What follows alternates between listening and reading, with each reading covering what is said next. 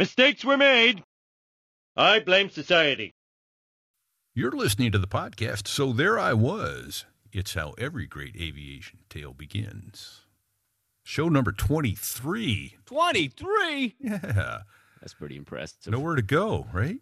Nowhere to go but up, baby. But up. Nowhere to go but up. What a great story. We got joined by Double L on this one. He was absolutely great. Another another wonderful guest. Uh, Fig. We've flown with all these professionals in our careers, and who knew how many would be great raconteurs as well. But I uh, know. Eh, Well, you know, you know, and I know when you're sitting in the cockpit in a dark night and you're trying to stay awake, and you guys start, you guys start telling stories. You hear the best stories, and you come to find out everybody, every pilot you ever fly with has a great story. You just got to get them talking. Right? Absolutely. Absolutely.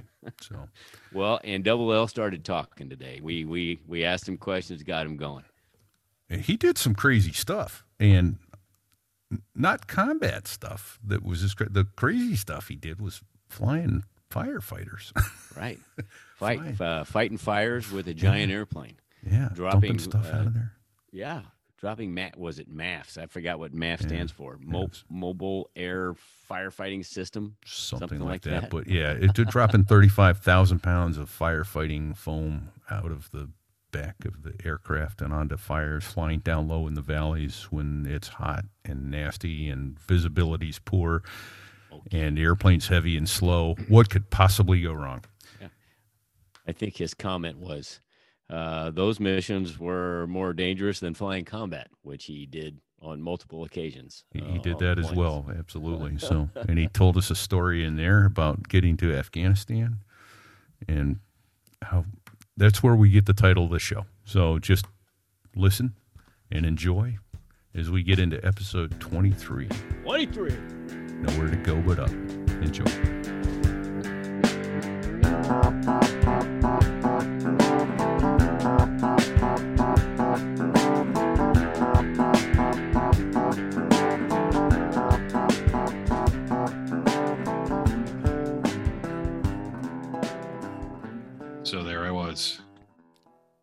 Every great aviation tale begins. Greetings, folks, and welcome to there. I so there I was. Now I can't even say the name of the show, so I'm quickly going to hand it over to my co-host, Fig. Fig, where are you at today? Well, I'm in sunny Kearney, Missouri today. Sunny, 61 degrees, and I'm glad to be here. But I'm really happy to introduce our guest today. Personal friend of mine, also uh, aviator extraordinaire, Double L. Welcome, Double L. Indeed, welcome. Thanks, thanks, guys. It uh, I can't believe you invited me. Why would anybody invite me to anything? It's uh, kind of interesting, but I really appreciate it. Well, it's because of the cash you floated us. It's the only way to fly. there you go. Money speaking money of makes fl- the world go round. There you Uh, go. Speaking of flying, word is that uh, you have flown an airplane or two in your time. How is it you became interested in flying? You know, I had the fortunate uh, luck of being born to an air, the son of an airline pilot, the nephew of an airline pilot, the godson of an airline pilot. Uh, the um, all my father's and uncle's friends were pilots, and uh, basically, I wasn't smart enough to do anything else. So this was pretty much it. Got the monkey skills, so you're good. I, I walked into a cockpit when I was five years old and went, "Yep, this is it. This is what I'm going to do." Yeah. And then my poor wife tortures me on a regular basis. Not everyone gets to know what they do when they're five. well, I, I, I hear that a lot too. So uh, don't feel like the Lone Ranger. Well, I hear that from a lot of pilots. We all knew early. Uh, I don't know about anybody else or any other profession, but this seems to be the one where people figured it out pretty early. So you know there there's occasionally we we occasionally well like uh, father we had father uh on a, a couple episodes ago or maybe it was two episodes ago and Yeah. he uh he he didn't even he never had an inkling uh he was gonna uh, be a pilot or even wanted to fly till he uh his college roommate talked him into taking a ROTC and all the or, Take the or- test. or taking the you know AQT FAR and all that. The funny thing was, he passed the test and the roommate didn't, so he wound up flying uh, Eagles in the. don't you hate those guys? They show up, they never had an airplane ride in their life, and they're going upside down and they're pulling all over the place. And you're like, Yeah. "How- how'd you figure this out, man? They're like, well, Yeah. yeah, I don't know. It Well, looked was- pretty easy to me. He was a natural. He's a- Yeah. the, the guy's a natural. Ugh. And he's a great storyteller. So uh, Was was indeed. All right, so uh, we uh, so we know, but let's let's go let's go down this road. So how did you uh, how did you go about your flying? How did you get into the flying? What did you fly? That sort of thing. Uh, let's see. To start, uh, you know, I grew up in Southern California, and um, I went to the local airport. That my father kind of pointed me in the direction. Found a flight instructor and started working on my private. From there, he kind of helped me and pointed me in the right direction. And they said, if you want anything more after that, you're on your own. So soon as uh, as soon as my first lesson, I fell in love with it immediately, and I basically diverted every ounce of money I had towards uh, gas and airplane rentals and flight instruction. And uh, by the time I got to be about a freshman in college, I was flight instructing full time. I was bartending. I was going to school, and I was in the Marine Corps Reserve because I was I wanted to be a Marine Corps fighter pilot ever since I was little. Also, the day I saw the Blue Angels fly at Point Mugu out on the West Coast, so that was kind of how, how that went. And then uh, my goal was to uh, was to go off to officer school at Quantico uh, in the PLC Marine Corps PLC program, which I think still exists to this day. Right. And um, a friend of my dad's, uh, who was a Marine C-130 pilot, uh, was flying in a local guard unit. So uh, he said uh, to me, "Why don't you come down to the guard and I'll show you what this whole thing's about." So I went down there in my Marine Corps uh, uniform and uh, I kind of toured the base and he took me uh, for a ride in an airplane. Just put me on the crew manifest and boom, off we went. Things were a little looser back then than they were than they are now. right. But uh, so we flew over to Palmdale out of Van Nuys when they were still at Van Nuys, and uh, I was I was said uh, that that was all the motivation I needed. I said I'm going to do an inter service transfer out of the Marine Corps, get in the guard, and the guard basically said to me, uh, "If you show up here, we'll send you to pilot training." So a year later, I uh, I was now in the guard full time. Uh, and uh, I met the pilot selection board again, and they selected me, and off I went to Columbus, Mississippi fly the lovely 6,000 pound dog whistle tweet in the 38, which I loved to this day. Graduated, went to C-130 school, came back and flew there for 26, seven, 26 years. Nice. And then Okay. uh, I was told I couldn't, I was not allowed to have fun anymore. So I had to retire. I hate when that happens. I Tell you what, okay. though, I've- I got I've- several questions queued up. Go ahead. Yeah, Rick. too, I was just going to touch on the whole on the whole guard thing. I mean, I'm I'm proud of being a Marine officer and a Marine pilot, and I loved it, and I wouldn't trade it for the world. That being said, had I known then what I know now, repeat would have been a guard pilot, crawling Yeah. through mud, getting yelled at. I didn't really know what the guard was, what it was all about. No. You know. Well, it was funny. I, I show up in pilot training, you know, and there we are in Columbus, and we're in the classroom, uh, and we're we're going through it, and the instructors are like, "Where are you from? What are you doing?" And most of, I had a class of like forty guys. We split it in half, and so the twenty of us are sitting in the classroom, and uh, they they're going down the line. You know, who? Where are you from? Where are you from? Ah, for the Air Force Academy. Ah, the Air Force Academy. All these Air Force Academy guys, and they stopped at this one guy, big, tall, absolutely you know, should have been on the cover of GQ magazine guy with a tan that was unbelievable. He stands up, he goes, I'm from the Hawaii Guard and I'm going to fly F 15s. And I thought, Okay. I thought, "I- I'm not so sure telling them that you are going to fly F 15s right now is the smartest idea. Maybe we should graduate first.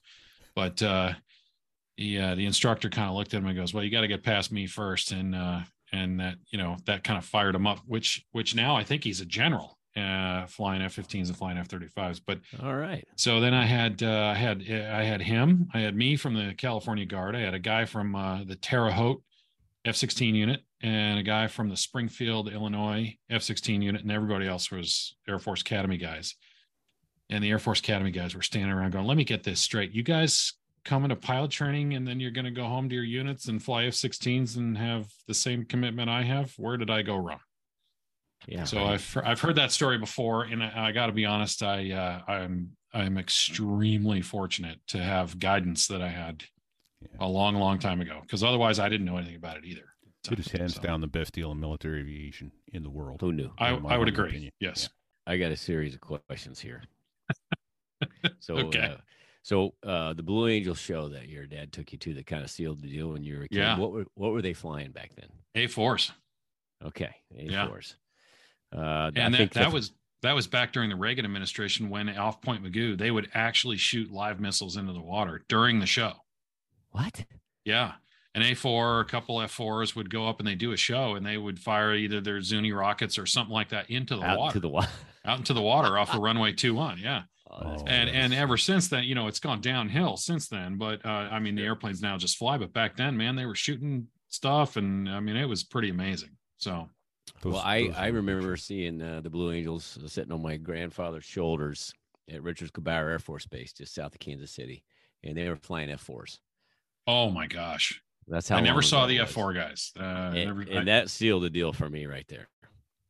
Okay, next question. Uh, Yeah. So you were a, a Hollywood Marine, obviously. Hollywood Hollywood Guard. Went Yeah. to uh, San Diego recruit. Uh, so, what's your best memory of uh, boot camp? Marine Corps recruit training, San Diego. What's your best memory? Uh, Sit at attention will you tell us that? Maggot. uh, Did I felt I felt I- his I felt his I- sphincter clench a little bit oh when I my asked him that. god, dude, that's sometimes it brings back nightmares. Um, I remember standing. It was like a Saturday, I think, and um, they had nothing better to do than screw with us. So somebody had 12, either 16 for, straight. exactly. Somebody had either forgotten to lock their padlock on their footlocker you remember those days? Yes, Yes. or someone had done someone had done some infringement that of course required you know capital punishment. But i remember standing in all these racks or 90 of us in this platoon at uh, kilo company i remember.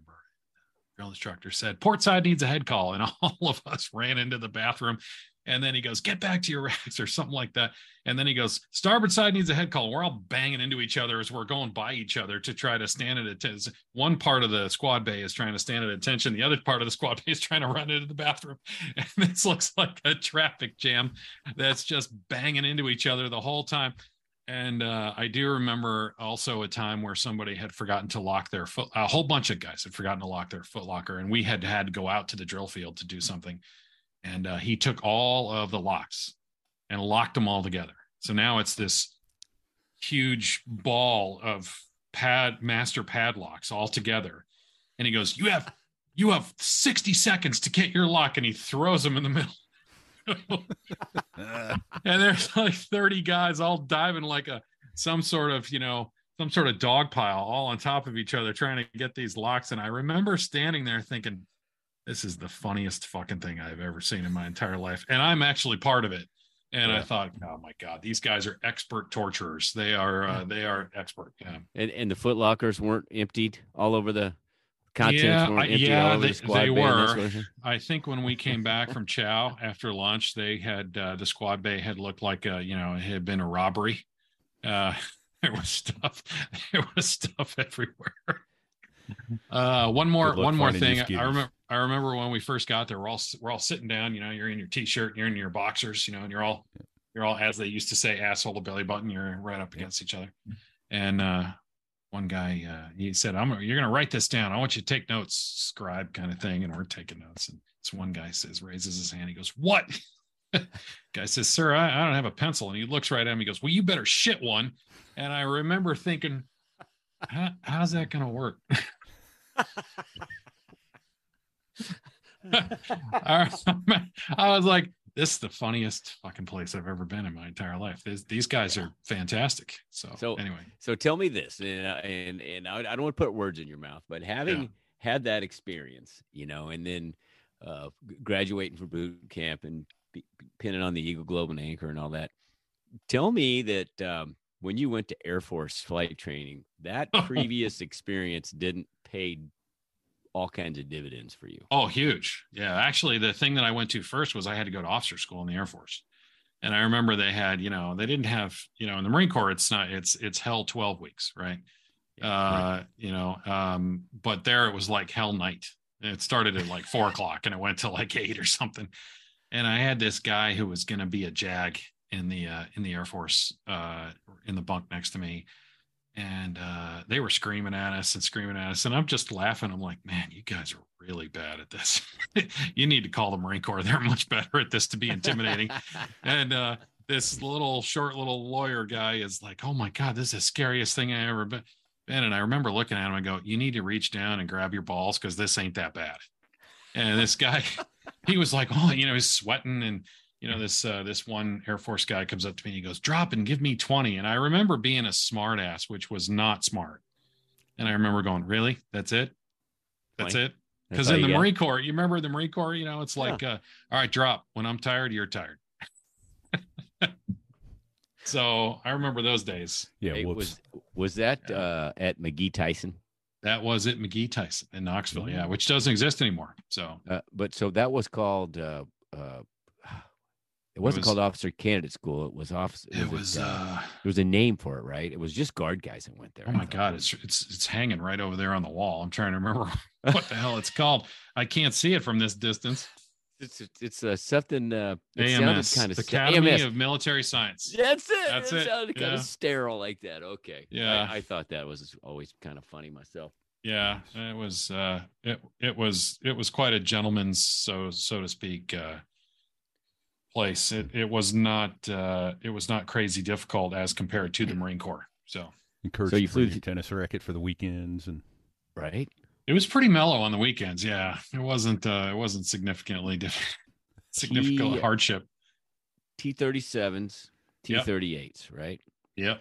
What Columbus. was? Uh, did you? uh Do you have any good T thirty seven student stories or T thirty? So when I was a when I was a tweet student, we were probably uh, you know the first six weeks is all academics. So uh, we go into uh, we go into the flying portion, probably I don't know maybe ten flights in, and maybe 50, maybe ten or twelve flights in, and the guy who was giving me a check ride was a chief of Stan Eval at the time. And um, you know when you're a lieutenant, a captain is uh, you know is a senior guy and he'd been in like seven years. Uh looking on it look looking where we are now uh young cat i'm like dude you're still a child. So uh we go out and we're doing uh we're it, it was the first check ride in tweets and I, and i have i have forgotten what it's called a contact check i think. And uh i was trying to stay in this area this little piece of the pie. And i had done a split s and i was getting ready to turn and i heard this subtle voice in my head going, turn left. I went, you know, maybe I should listen to that. so instead of turning right, I went and I turned left and I went back in. And uh, we finished the check ride and and he said, "Did you hear that turn left thing? I never, I don't know where that came from." And I said, "Well, uh, no, sir, I don't know where it came from." But basically, he told me later on. He goes, "Yeah, you're about to fly out of the area. I didn't want you to, so I just kind of whispered in your ear to go the other way." I was like, "All right, perfect." So, and I And th- then found that- out later he wanted to get into the he wanted to get into the guard, so he was uh, he was just building a building a little reputation to repertoire with the guys. out. Yeah, absolutely. And uh, and you had the good sense to deny hearing it. I did. I, no, I sir, don't didn't what- hear a thing. Don't know I thought that came from God. I wasn't sure. So Can you, uh, in layman's terms, describe what the chief of Stan Eval is for uh, listeners that aren't Air Force guys? So if you, uh, it, let's say you have a a squadron or a group, right? A squadron is made up of about 105, 110 people, usually pilots, some administrators, and if they have other crew positions, they have those too. But um, each there's an office that represents all of the uh, all of the things that happen in a squadron. So stand STANDEVAL stands for standardization and evaluation. So they are the people who give check rides. They're also the people who give written and oral uh, tests, and they keep all the paperwork. So they're essentially responsible for maintaining the currency and qualification of all of the aircrew members in that unit. And they are um, basically they keep the unit flying and higher headquarters Air Force somewhere uh, basically evaluates the chief of Stan Eval, and then the chief of Stan Eval cascades down to evaluate all his evaluators, and then all those evaluators uh, give check rides to all the instructors and all the regular pilots. So uh, the chief of Stan Eval is kind of the head check pilot, sort of, Okay. and that's kind of how that works. Thank you. So, so naval a- naval aviation, it's the NATOPS officer. Yeah, that guy. All right, thanks. Perfect. All right, so you uh, got winged in Columbus. Went to Yeah. uh, Little Rock for C-130 school. Yep, that took seven months. Oh my God. So four months Gee. of school all crammed into seven.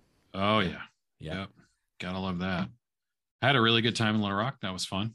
So can't complain. Got your handicap down. I did. I did. How did I know Um, my liver took a hit too. So uh, that was. Uh, I, ne- I needed some therapy. I needed some green juice from California by the time I was done with that because I needed to have a detox. That was rough. So you're uh, a guard unit in uh, in California. Yeah. Had a uh, besides being a airlift squadron, had us another specialized mission. You want to talk about that? We had a uh, we had a MAFFS mission, which stands for Modular Airborne Firefighting System. Um, it was a portable firefighting retardant system that was rolled onto the back of the C-130 through the cargo compartment. Um, the dissemination tubes, in other words, where the retardant came out from when I initially got into it, came were two tubes that kind of folded into the back of the airplane. And then as you got closer to the fire, you would lower the ramp, and these two tubes would now kind of like an elbow arm, sort of kind of extend out in just below the into the airstream, just below where the ramp ended. And then we would do firefighting for uh, three separate federal agencies. We did it for the Forest Service, we did it for Cal Fire, which has its own state firefighting uh, department, and we did it for uh, BLM, Bureau of Land Management, as well as Bureau of Indian Affairs. So I guess that would be four. Um, it was a it was a program that was developed in '72 after a whole bunch of Hughes forest fires uh, destroyed a bunch of buildings on DoD land. So the Secretary of the, Air Force and the Department and the Secretary of Defense at that time said we needed uh, autonomous aerial firefighting capability because at that time they were using like B-17s and B-25s and all this old World War II stuff, and it was contracted to the Department of Agriculture for use, and they they used them, you know, as needed, and uh, so they built this they built this unit uh, that would roll into these um, Air National Guard C-130s, and there were three Air National Guard units and one Air Force Reserve unit. That uh, Air Force Reserve unit being in Colorado Springs. The other units at the time were uh, California, uh, Charlotte, North Carolina, um, and Wyoming, Cheyenne, Wyoming. They were all principally based uh, wherever fire, fi- you know, fires were prevalent and North Carolina had it because there were a lot of fires at the time in in, in the Carolina mountains as well as in Florida. Um, after I think the 2012 accident, Charlotte, North Carolina, uh, eventually I, I, don't remember what year, but they went to C-17, so they lost their firefighting mission, went to Reno, so now Reno does it. But essentially, um, our job was to anytime we got called out, and it was after all civilian assets were utilized so basically, they were exhausted and the fires were still too big. They called the military. And we basically showed up and we uh, worked for in we worked in concert with a U.S. Forest Service, BLM, Bureau of Indian Affairs, Cal Fire commander, and then uh, we kind of went from there and just flew missions. They told us to hit fires, and usually they were pretty big. Um, we, you know, we we fought fires in Colorado, Wyoming, South Dakota, North Dakota, Idaho, Washington, Oregon, California, Nevada, Arizona, New Mexico. And after, you know, I don't know, 19 years of doing it and over 600 aerial firefighting drops, you kind of, after a while, you just forget what state you're in. You're just like, go hit the target. So Did, that's kind of, kind of how anyone it ever goes. tell you that that sounds dangerous? I mean, you've got to, you're flying low and heavy. As a matter of fact, There's a lot uh, of smoke. there's it's probably hot. it's a very dangerous mission. Yeah, more dangerous Oh than combat. Uh, Yeah. Most guys have said. It. Um, we had a really, really good safety record up until July 1st, 2012, uh, when MAF 7, which was uh, a Charlotte airplane, uh, hit a microburst. Fully loaded, uh, max gross weight uh, at only 120 knots. I, I don't remember what the accident report said, but basically they had a microburst and drove the airplane into the ground. Yeah, they they were down. They were down low, about to drop, a, do an airdrop, do a. They were. They were only about yeah. 200 feet above the ground when this hole happened. So there was no recovery. Uh, the airplane landed flat, hit the ground flat. Uh, they ran into the air. The, both wings came off. The airplane slid and ran into a grouping of trees. and then the front end crew was killed by the crushing injuries. Uh, the back end crew, the tail came off, and uh, the back end crew, both loadmasters. I think one load, loadmaster, I think something like, if I remember correctly, broke a pelvis, broke back, something like that. The other loadmaster was completely fine, not a scratch, and he walked Wow. out of the wreckage and called uh MAFFS operations and said we just crashed on a cell phone. So uh, it was a pretty to show you that yeah when it's your time, there's nothing you can time. do about it, and when it's your Yeah. not not your time, there's not much you can do about that either.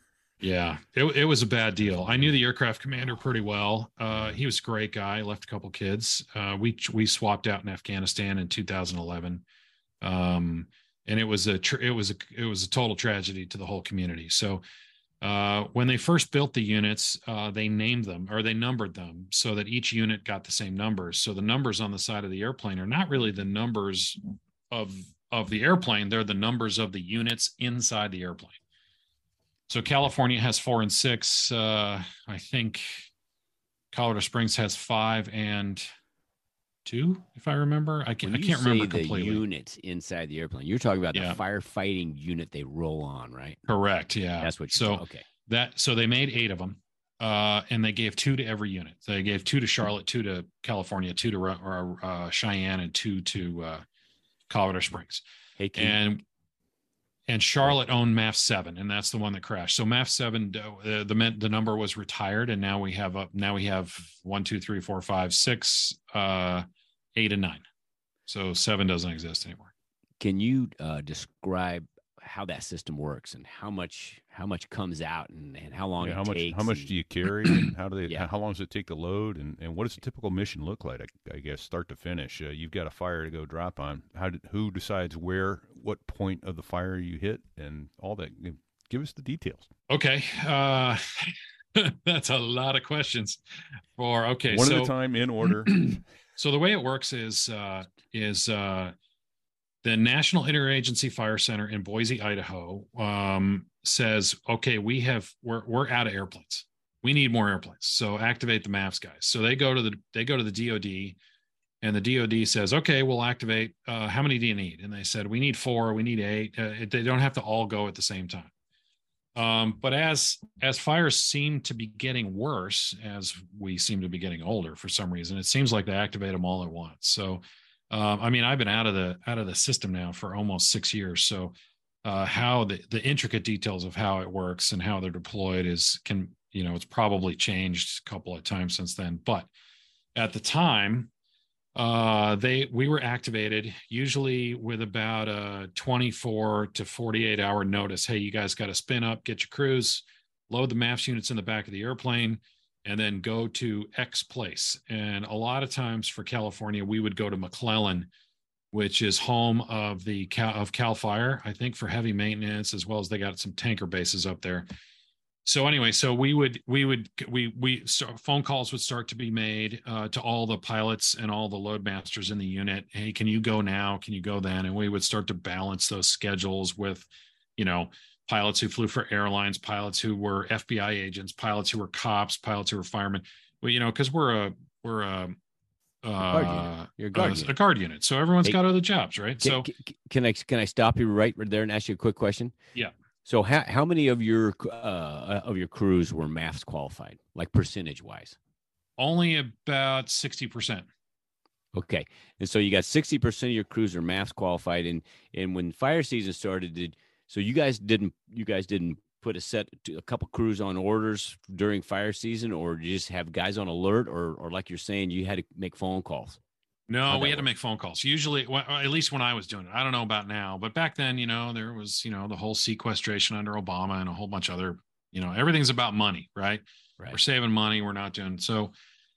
Uh, back then, we would just make phone calls, and usually the people who worked at the base full time were the first people to go, because Okay. everybody, all the technicians, all the AGRs, they were the first people out the door, and that was to kind of get them on the road, and then all the traditional, you know, uh, people who had civilian jobs would roll in a week later and and fulfill all those positions, send all the all the full time guys back home.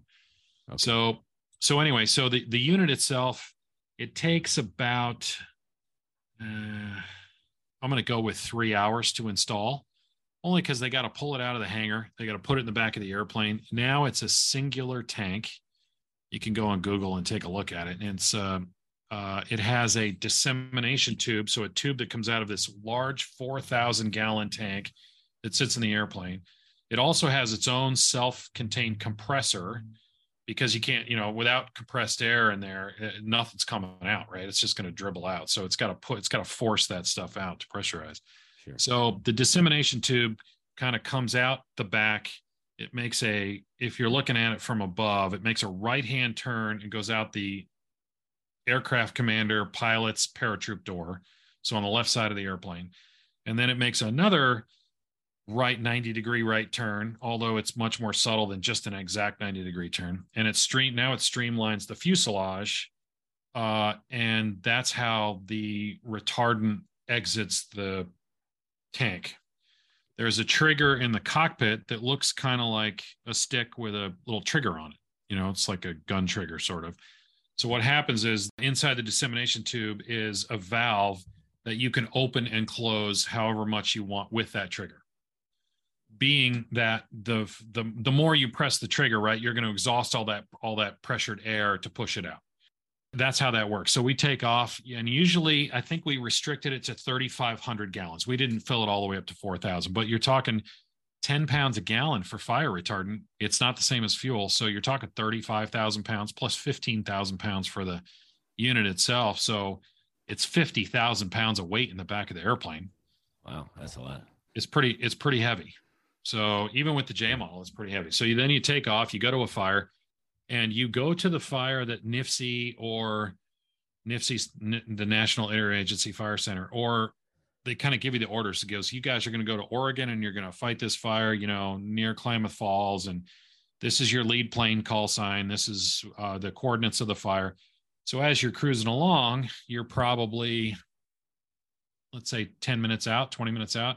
You call the lead plane and the lead plane says, "Okay, uh, I'm doing a drop with another C-130 or one of those KC-10 or one of those DC-10s.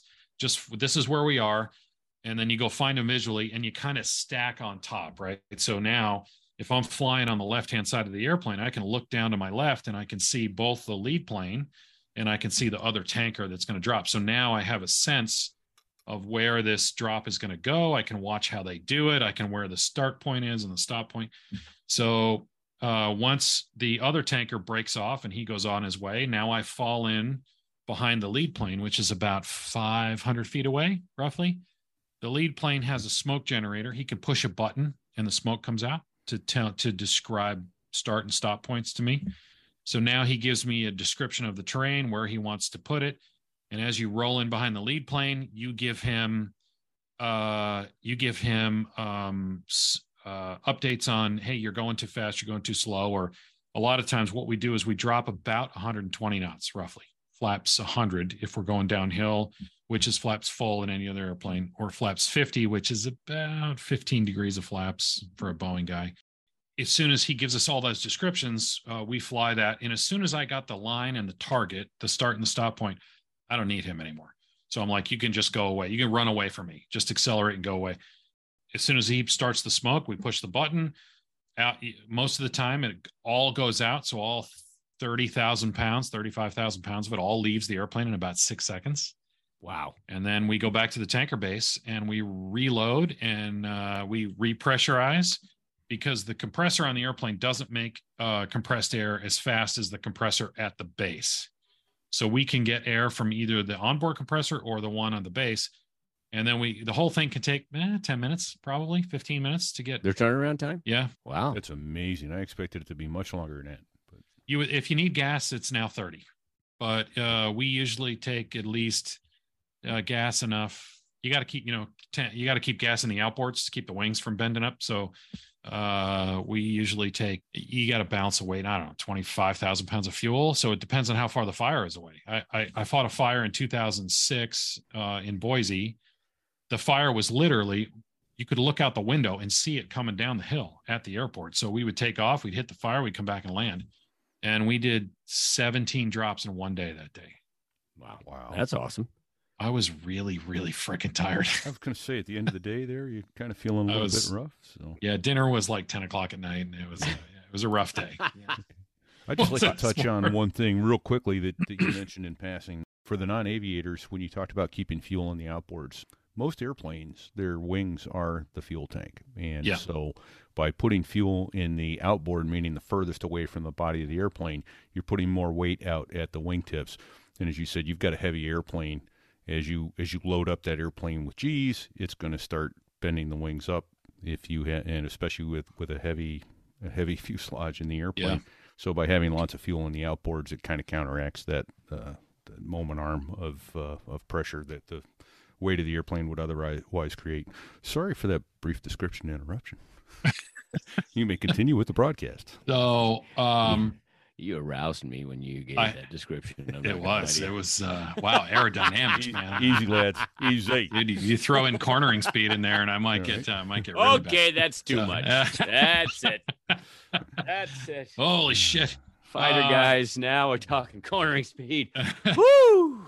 so, um, uh, what was I gonna say? So, yeah, we got you. Uh, you could do that. Uh, you know, you do that for a week, maybe two. Um, you go on YouTube and type in MAFFS and you can see some of the stuff that they do. And you know, there have been a couple of times where I have gone down in a valley, and I went, "Man, this is a really bad idea. I need to get out of here in a hurry."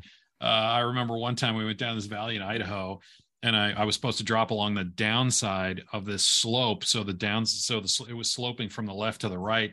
And as I was going by, I kept thinking, uh, this is really a bad idea. You know, you get that little hole- that little thing in the back of your mind. And as I came around this corner to do this drop, this entire set of trees was on fire. And as we went by it, I could feel the heat as I in my window as I went by. And I I remember doing the drop, and I remember going home, going, "Yeah, I'm too old for this shit, man." Yeah. Yeah, Again, my, my wife, that was dumb. Never should have done that. Yeah. All of us have only done really dumb things in airplanes that we have thankfully survived, but uh, Yeah. yeah, that wasn't yeah. too smart. But So you you alluded uh, you alluded to combat. You said uh, I, I- I think I don't want to I don't want to put words in your mouth, but I, I think you said something about the MAFFS mission was uh, was probably more dangerous than the combat. And I- I know for a fact uh, we we've had we had some uh, we had some overlap, or actually I, I think you you guys replaced us in Afghanistan. So tell how many uh, deployment combat deployments did you go on? uh, four. Yeah. Uh, uh, uh, the deed, uh, two, one to the one to Al Udeid uh, at the beginning of the war, in two thousand three. I went, and then uh, three to Afghanistan, to Ba- all to Okay. Bagram. Yeah. All the all the Bagram. Yeah, Yeah. that's where that's where all my Afghanistan flying was. Uh, do you have do you have any uh, good uh, Bagram Bagram stories? Uh, Afghanistan f- uh, flying mission stories? Because uh, Uh, you know, I got I got one. Thank God this general's retired. Uh, Awesome. I, I, don't, I don't know. That if sounds re- good already. I don't know. I, he's gonna I like the way I like where this is going already. So I so went. there he as the- in 2011, I, I was assigned to be the squadron commander, and my first thought was, I don't want to be the squadron commander. I just want to be flying guy, right? Yeah, squadron commander has to has to work and go to meetings and has to set the example. And I'm like, man, I just want to fly. Uh, and we got there in July. We were coming home at Thanksgiving, and Wait, uh, what, the what year is this? Eleven. 2011. Yeah, so Okay, it was. uh, Yeah, yeah. I left in February of eleven. Yeah. so the 10, I got there in July. So we replaced. Uh, we had uh, I think was busy. Buffalo. That was a busy time. Uh, yes, it was very. Yeah, we were flying ten lines a day with ten airplanes. Yeah. And the J, the problem with the J model, and we would deploy with Rhode Island. Uh, the problem with the J models has composite props. So all those fields in Afghanistan are, you know, it's like the first 600 feet is plank steel plating uh, underneath aggregate, and after that, it's all gravel. So you hit that gravel, one of those little rocks comes up from the nose gear, and it goes through the prop, and the whole you know, the whole thing's toast. So now you got to pull the whole prop assembly off. You got to replace one blade. You got to balance. it, You got to stick it back on. Well, that didn't exist in Afghanistan. That only existed in in Dallas, uh, in Fort Worth, uh, I think. So anyway, but uh, we so it, it it was difficult. But I didn't want to be the squadron commander. But uh, you know that's the way it goes. So off we go, and uh, we get there, and I'm replacing this unit that has been the buffoonery unit of all time these guys couldn't stop for the lack of for the lack Yeah. of a better term, they could not stop stepping on their dicks, right? They had cleats on when they were doing it. It was so bad. So- Yeah. So I get there That's a great picture. and uh, I meet the outgoing squadron commander, and he's like, "Man, this has been the worst deployment of my life." I'm like, "What is he?" He's telling me all the shit that's going on, and and I just don't think he had a handle on it. But so he introduces me to the new OG and the new wing commander, and the the wing commander uh, uh, eventually became a three star in the Air Force, but he was a former Thunderbird, and and he he turned out to be a really good guy as long as like all generals, as long as he didn't screw up. Anyway, but the OG. His call sign was, can I say his call sign? Sure. The call signs are good. Sure. Yeah, His call absolutely. sign was Nitro. And I found out later it was because he was explosive. so he's he's in 06 and he gets this he gets this gig in Afghanistan. He's a Viper guy. And the great thing about Bagram was they had all those fighters on the eastern side of the field Right. and all the C-130s on the west side. And if you were not a fighter guy and the OG was a fighter guy, he did not give two shits about you, right? He's That's like, right. I don't know anything about C-130s, whatever. You just do whatever you do. so, um, so I'm there like five days, and Nitro sits me down and chews my ass, and I'm like, uh, I Just got here. I I just got here. I don't know what the hell's going on, right? That's so- awesome. he proceeds to tell me all the things that this last unit did, and he's been flying F-16s for 20 years. He doesn't want to have anything to do with C-130s. right? So he just thinks we're all a bunch of characters from the show MASH. So I go back and I tell all the guys, I go, look, here's the great part is we're in the cellar, so we got no place to go but up. So nobody screws up. The great and the great part about the J is it got PIs, uh, point of impact drops all within 25 meters of the of the intended target all the time, which was a perfect bomb drop for us. So it wasn't really a big deal. So anyway, so we've been there. We we were supposed to be there four months. So I'm there probably. I'm there. The, this is the end of the third month, right? And I I tried to the, the first month. Uh, I didn't fly at all because I had so much going on. I had the meetings, I had the wing stand up meeting, and all this other stuff. You're trying to figure it out too. You're trying to get figure it out. in, right? Yeah. So now I've been there about three months and I'm kind of like, okay, this is cool. So all the command staff flew on Tuesdays and Thursdays. So I'm like, well, fuck it. I'll fly on Tuesdays and Thursdays, right? So all of our airdrops happen first thing in the morning. And we always had two or three lines of airdrops in the morning. And this was like take off at like three in the morning, right? And go out to some uh, fob somewhere and drop right at sunrise because they didn't shoot at you at sunrise because they were asleep. So, Yeah. Anyway, so I, uh, uh, I'm I'm feeling pretty comfortable in my position, and I'm having a really good time. And I'm flying with a with another guy, another uh, the other airplane. We're gonna do this in formation. The other airplane uh, aircraft commander was great. He was he was pretty much he was uh, he was very agreeable to whatever I wanted to do. So uh, whether it was a good idea or a bad idea. So anyway, so we take off. We go do this airdrop. It's uh, it's early in the morning, and we're gonna come back and we're going to refuel and re and and put a whole nother airdrop on and go out and do one more airdrop we'll be done by like 10 o'clock in the morning so we're coming back and and uh and i was number two uh and i said to the guy who was flying the other plane i go okay we're going to come up in formation we're going to roll into the break and and then we'll land well i decided that i was pulling my thunderbird arrival and i was dude i was in fingertip man i was as tight as you could get in a hurricane and so we come up initial, we roll into the break. I do the break and I land and I park, and the soft meets me in the truck. And I'm like, oh, this isn't a good idea because he was one lazy slacker, man. There was no way you were getting out of him, out of getting him out of hops. So if he showed up, I knew things were bad. Right. So he comes out and he goes, Hey, the general saw your formation in your break. He wants to see you in his office right now. And I'm thinking, fuck, I'm going to jail. so anyway, so I get back into ops. I call over to his wing exec and he says, No, sir, he'll talk to you at the wing stand up tonight. I'm like, okay, good. So now I I have to sweat all day. I'm like, oh, I'm so screwed, right? So anyway, so I show up at the at the wing meeting and uh, I'm standing there, and we all get there early, you know. And the the the vice wing commander walks in, and then the OG walks in, and he sees me. He's got this huge smile on his face, right? Now I've been doing whatever this guy says for three months, right? I've been making him look good all this time, so he likes me, right? So, and I I don't ever tell these guys the bad news. I only give them the good news. I'm like, we're hitting our drops, we're delivering our shit. Why do they need that? Why do they need to know our dirty laundry, right? So. Right. Uh, he loves me. So he walks up to me he looks right at me and he goes, "So I heard you guys were doing your Thunderbird arrival today," and I was like, "Oh, son of a bitch." I go, well, sir, yeah, I think I took care of it, sir. He's like, okay. He goes, the general wants to talk to you, but uh, not till, not till after the meeting. I'm like, okay. So he starts the meeting. The whole thing only lasts like 25 minutes. And the guy down at the end of the, at the end, he is a the Strike Eagle guy. He gets up, he briefs his slide. You know, it takes a minute.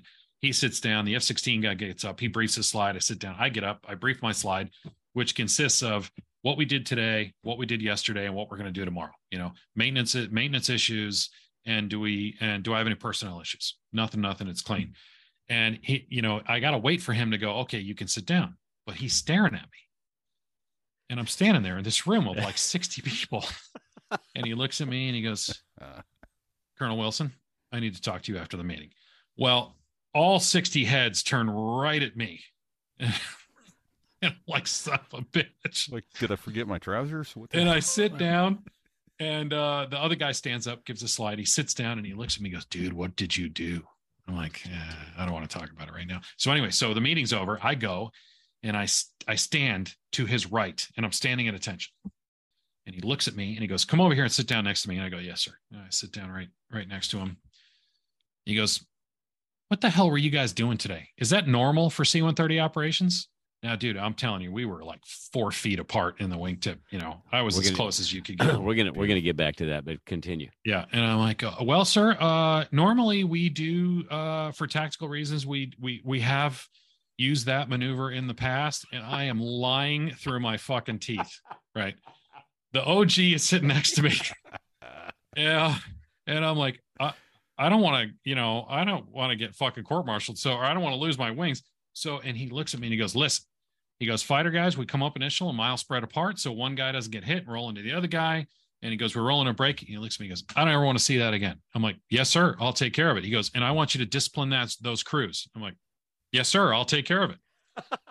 Not knowing that I'm one of the fucking crews, right? So You are the crew. I'm the crew. So I, I Why didn't you just stand drop and give him 20 right there? That's what I want to Exactly.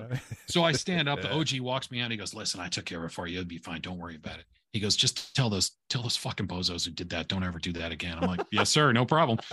So, so long story short, I go back to ops, and the pull whole your clown place is nose out of your pocket. Oh, no kidding. So the whole place is full. All the pilots are in there, and I walk in, right? And it's quiet.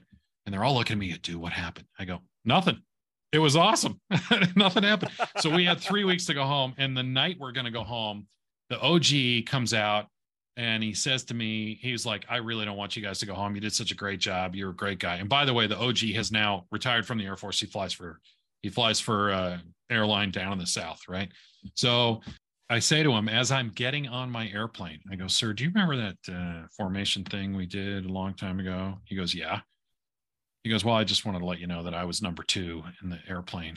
And he looks at me and he smiles. He goes, "You're a sneaky motherfucker, Wilson." he goes, "It was great working with you." And I got on the airplane and I flew to Georgia, and then I flew, uh, you know, Georgia, the country, and then I flew home. And uh, that was probably, thank God, all those guys are retired, so I'm probably in the clear. oh, you're good. My my retirement's safe. So So we we I uh, we we need to clarify a few things. Uh, Okay. For our listeners, because you know I know because I've got the tactical knowledge. So uh, C-130 guys don't fly fingertip. they do not. No. We, they don't train to fly fingertip. No. Uh, the, in in the air C-130 world, you're in formation when you're 2,000 feet in trail. Yes. That's considered a formation flight.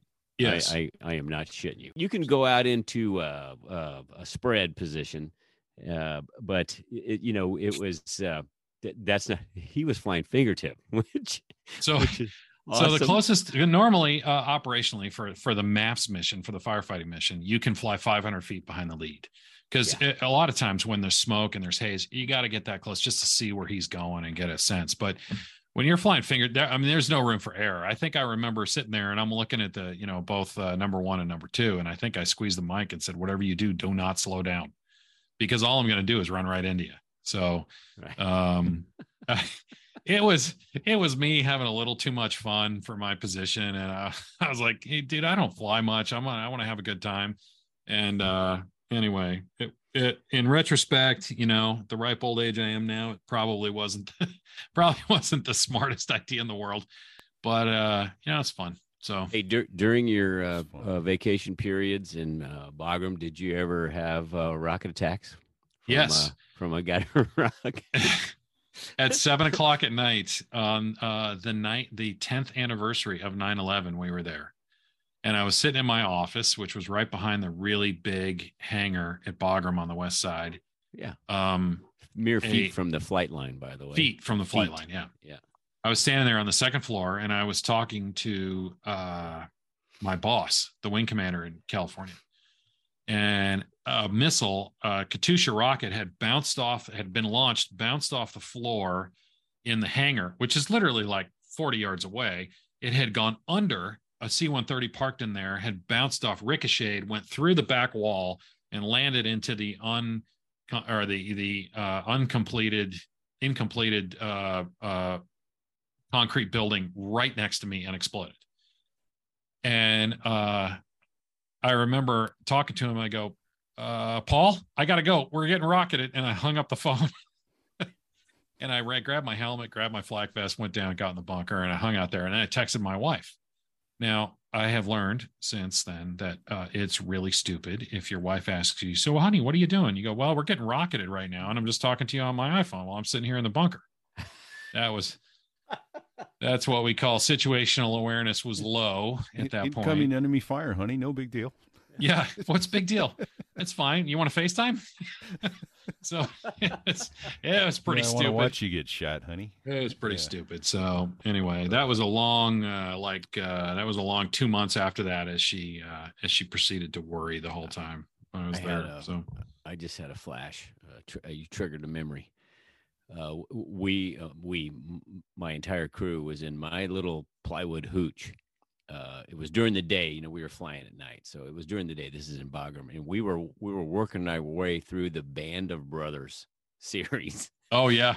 and so we were all in this in my little hooch. I had the Hooch, computer hooch being his living quarters, not something to drink. The bee hut. The bee hut. Yeah. yeah. Well, speaking of something to drink, we all were drinking, and you know, uh, general order number one in Afghanistan was no alcohol. No So drinking. We, we we had it, so we we were sitting in there, we were day drinking, and uh, it was the episode where they're all dug in in the art in the uh, was it Argonne Forest? Uh yeah, at the Battle of the Bulge. It was the Battle of Bulge In the winter? and Yeah. and and there and the more and the uh, artillery had just started and so you know the, the artillery was blowing up and the trees were splintering and the, they were all getting down and suddenly there was a the the bee hut shook you know and, and we we all looked at each other because the ground shook and we looked at each other and we went wow that was pretty that was pretty realistic. And then somebody went wait a minute i think there's there's people screaming outside. So so we we put the movie on pause and we walked out into the sunlight and people are running everywhere trying to find the bunkers you know and and uh you know there had been a rocket attack uh, uh, uh, basically and so what one of my guys went down and looked in the bunker and there's a bunch of new guys that had only been there a few days. They're all in the bunker with big eyes and what's going on? And he goes well there was a rocket attack. He comes back and says yeah there was a rocket attack. We all looked at each other and went all right all right cool. We went back in and hit play. It's amazing what you get used to. right. It's thought you- amazing. You, thought you had a new surround sound system, but uh, it was pretty realistic. I remember laying in bed one day and it was I had flown all night too, and it was about 10 o'clock in the morning. And the uh and remember the uh the unexploded ordnance or whatever it was, they were gonna have a controlled detonation. yeah they And they always did it like way out in the pit somewhere, way on the northeast corner there. Yeah. And I remember the PA came over, came over the voice that says, giant voice There will be a controlled detonation in five minutes. And then literally as soon as the PA went off, you hear this boom. and you're like, wow, that was really not five minutes, was it? And it was so loud that it shook the bee hut. And I remember thinking, Right. if I'm gonna die, I'm gonna die sleeping. Fuck it. I'm staying right here. I'm not Right. going outside. Those- yeah. Your timing's a little off, bro. Just the just and and the things that you do on deployment to entertain yourself are uh, are pretty funny. We had a lot of really funny stuff occur. So uh uh, give us one. Yeah, I had a guy in my unit of Flies for Southwest. We used to call him the uh uh well, I can't actually say it, but we we used to call him the the Great Santini, but we we we changed out Santini for his name. Okay. Okay. Uh, and he was the kind of guy who would he would take a picture, you know, in his flight suit next to the airplane with a helmet, and he would have both of his arms sticking up in the air, you know, like this. And he would take it and as a joke, he would Fighter he would have a eight by ten portrait made with a frame, and he'd sign it, you know. To Yeah. Bill, love the great the great, the great Santini. the great Santini. He was really funny, and and he had some he had some fantastic lines. And so anyway, so he he got this R. Lee Ermey doll that you could push the button and it would say some of his favorite lines. So we used to have, remember, we used to have the little uh the little two-way radio walkie-talkie kind of things for the cruise. Yeah. Yes. Yeah. And So I- you could I would- alert each other. You could alert him. So Yeah. I would alert him and he would key the mic and play some R. Lee Ermey, you know. so a saying. some You, mag- somewhere. you maggots! I I am gonna rip it. I'm gonna rip your head off. God damn it, Pyle. I'm gonna cut your balls off so you can't reap this. And it, at four o'clock in the morning, when you alert him, and he would say that when he would wake up, I would just be crying because it was just great entertainment. Oh, and uh, awesome. he would he would actually he'd uh, he'd call the command post and he'd play it on the command post. Like he'd be coming in to report uh, stuff, and he wouldn't Yeah. say his call sign. He'd just play that R. Lee Ermey saying over the radio, and people would be like, "Who the fuck is this guy?" yeah, he was he was pretty insane. So Uh, I saw a couple guys steal a general truck once. Uh, they were driving down Disney Drive there on the main drive. Yeah. And uh, they wanted to go get coffee, and the general's car was outside the base. little flag, they, uh, two star flag flying, the whole deal. Oh yeah, and they, Yeah. you know, they wanted to have premier parking and go to uh, Coffee Bean and Tea Leaf there on uh, Disney Drive. So Go to the green bean or So- whatever it was called. uh, green The bean, that was it. Green yeah, bean? green bean. Yeah. I forgot about that. Yeah, I Oh, couldn't yeah, remember what it was called, but that was pr- that was uh, Good that was times. also entertaining. That's good times right there.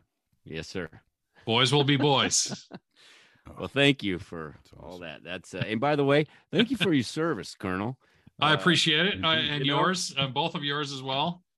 Uh, you know, uh, I think it was a lot of fun. Uh, there was also a lot of uh, consternation when you get to pack up and leave your your child.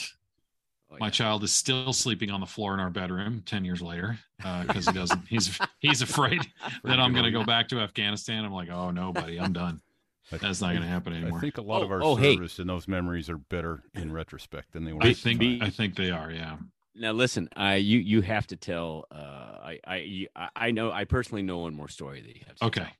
So uh, I'm going to give you a little. Um, I'm I'm going to pre preempt this story with. Uh, uh, Double L is a very accomplished photographer. I mean, he's actually very good. Uh, he he does eh, just these amazing portraits for guys, retirement photos, and he's flies all over the world and does. Uh, uh, pictures at air shows, and he's actually uh, has uh, articles and photos in uh, several aviation magazines. Nice. So I'm, I'm tooting his horn for him because he won't toot his own horn. Which I appreciate. But what I'm getting at is, um, he had made a photo. Uh, uh, so the, his guard unit is the Channel Island Guard, and he did a photo of there was a was it what do you got half a dozen female pilots or four female Uh, we, pilots? we we had four at the time. Yeah. Okay, so describe this because I've seen the photo. It's amazing, and and I and what you're going to have to do is give it to repeat so we can put it on our uh, put it on Okay. the podcast. I, I will. Uh, So I'll email it to you after this, and then you guys can put it on there. Yeah. So tell tell us that so story. okay so a little bit of background so uh if anybody remembers and they, if they don't they can uh they can go to google or they can go to youtube and they can google the i don't remember it was one of the roger moore james bond movies Oh, right, right, right. Yeah. and the and the poster was a pair of long legs right with roger moore pointing the gun between the legs so all you see on the outside is just the legs of this woman in high heels with roger moore and this happened back in the 80s and i think it was probably maybe 79 80 81 right around there well back then all the women at the guard who by the way were uh how do i describe the fact that they were a lot of fun right so uh they they didn't they didn't they were a lot of they- fun. I they- think you they- just- you hit the nail were- on the head.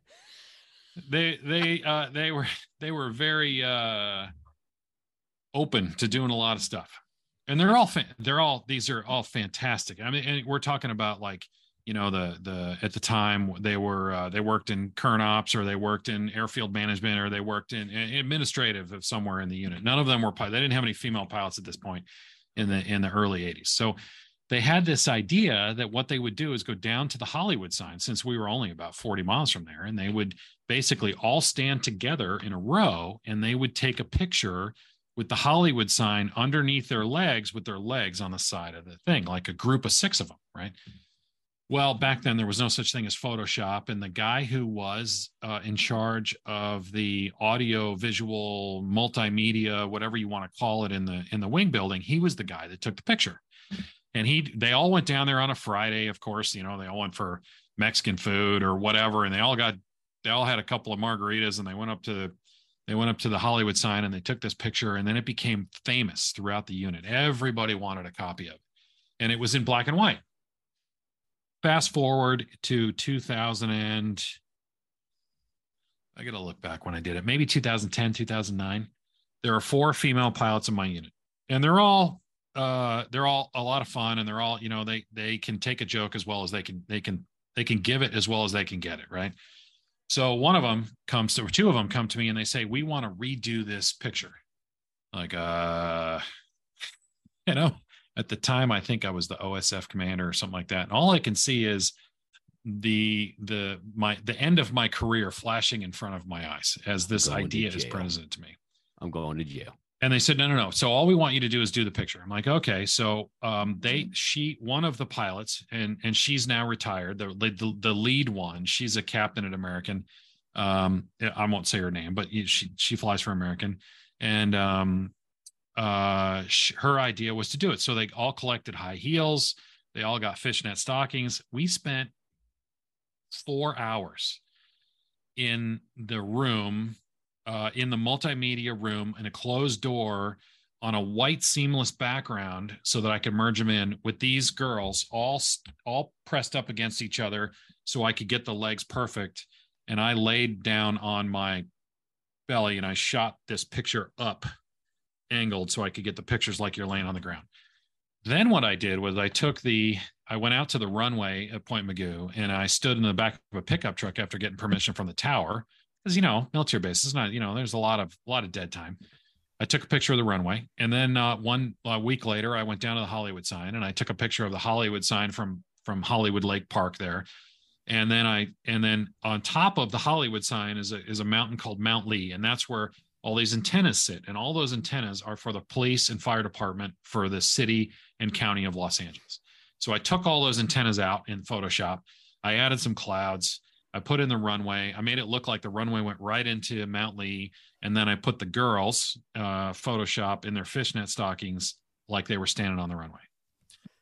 Now it's an awesome picture my wife's probably going to hear this, but this picture's been out for a long time. So I'm going to say it anyway. I don't really care. So I'm laying on the floor and I'm shooting this picture, and there's no skirt short enough to make this look like they're wearing short skirts. Cause, you know, Hollywood's all full of, full of fake stuff anyway. So I need to come up with a way to make it look like I can really see all of their legs almost up to the point where the bottom of their butts are showing, right?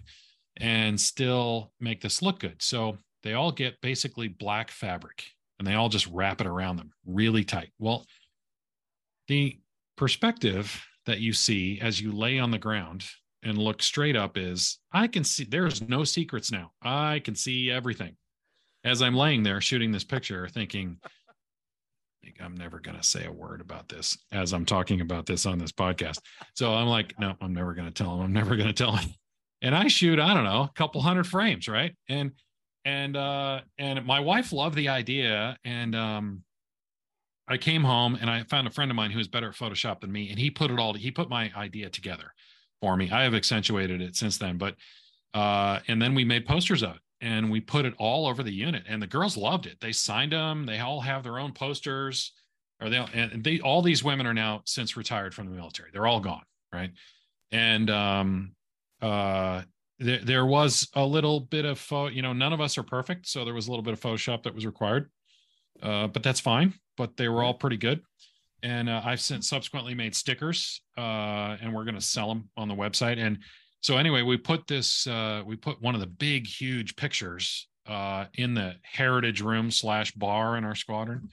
And our JAG came in and said, You guys can't put that up there. You got to take it down. So Lawyers. we put it in the men's room. So, you know, what man is going to complain about that, right? So All right, can can you send a picture of that to repeat? I will. Yeah. As soon as I get the email, I'll send it right to you. Yeah. That's it's a great picture.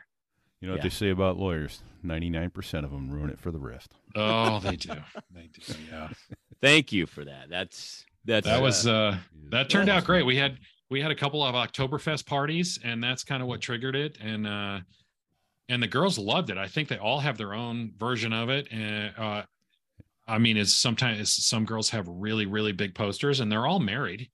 Um, so their husbands, uh, I, I ran into one of the guys who flies for another airline. I ran into him in an airport. He goes, man, can you send me that picture? I want to blow it up really big and put it in our bathroom. I'm like, yeah, sure. absolutely. And I think his wife is like the third one, third set of legs in there. So, Nice. um, the uh, yeah, for, for for those wondering, so some of you already know it, but for those wondering, that was the for your eyes only was that. ah, look at you. is at that you. what it was? Oh, look at look you. Look at you. See, if there was only a way to look stuff up, you If there only was. Wow. Well, there thank only you. I'm We've definitely going to send you send you that picture. I think you guys will love it. Yeah. there you go. Oh, Maybe a oh, show yeah. title in there. I don't. know. I'm not so sure. Uh, I'm not so sure the the corporations that uh, that we all work for now would appreciate that, but I don't. Uh, but We don't care we, because nobody I knows don't who care. we Well, work we haven't Yeah. mentioned them, so they can't. Exactly. They can't be angry. You know. so they can't be So angry. let's Yeah. figure it out. So. Anyway, All right. Well, we're a little uh, right up on an hour here, so I'm going to wind up uh, closing the show out. First of all, I want to thank you, Double L, for your service. Yeah, Uh, double L. it I was, appreciate it, guys. I had a. It's a lot of fun outstanding trying to career, remember all these uh, remember all these stories. Right. You know, A lot of Uh, fun. Well, that's the beauty of getting back together with uh, with aviators and uh, shoot, shooting the crap and getting a chance to go over this stuff and and immerse yourself in it again. It's it's been a blast for us to to have you and and uh, Hey, uh, quick question: Do you guys have a uh, do you get you guys have a Facebook account or a blog? Uh, Both, yeah. blog So I'm like about to actually announce that here. So um, yeah, I'll get into that and uh, we'll go at it uh, right now here. So, so I guess in wrapping it up today, I want to say thank you more than anything else to all of you who are listening and sharing this show with your friends. There's a lot of shows out there competing for your time, and we know your time is valuable, and we are so honored that you are spending time with us when you could be listening to other nonsense, frankly. so, uh, we do want to say, uh, please feel free to reach out to us. If you want to reach our guest today, we can always forward an email, get you in touch with them. We've actually had a couple reunions over the course of the first 20 shows or so. Oh, I remember that guy. You know, we were we worked together at the FBI, that sort of thing. So, more than happy to put you back in touch with an old friend. Just write to us. You can reach Fig at so there I was.us or me at repeat at so there I was.us. Repeat spelled R E P E T E. You can follow us on Facebook at so there I was.us slash Facebook. You can follow us on Twitter at so there I was.us slash Twitter.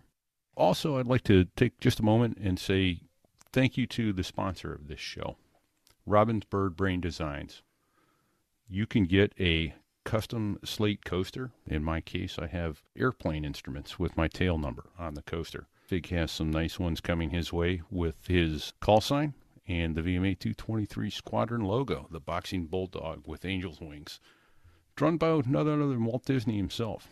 If you like a custom set of slate coasters with either your tail number or your call sign and your military unit, reach out to robinsbirdbraindesigns.com and Robin will work with you to get exactly the design that you want and the text that you want on your custom coasters. They are super classy and a thoughtful gift for the aviator who has everything or anyone for that matter who has everything. And it shows that you put a little bit of thought and effort into something nice and different for your holiday shopping. With that in mind, everybody, thank you again for taking the time with us today. We've had an absolute blast bringing this show to you, and we appreciate you supporting the sponsor who helps us do that.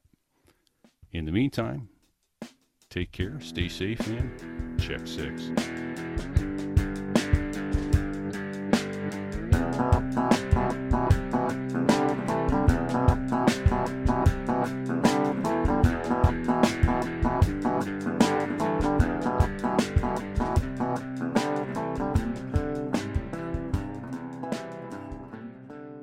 I hate to fly. And whenever I fly, I never hear nice flight, smooth flight. Every time I fly, I live in a world of fog and air pockets.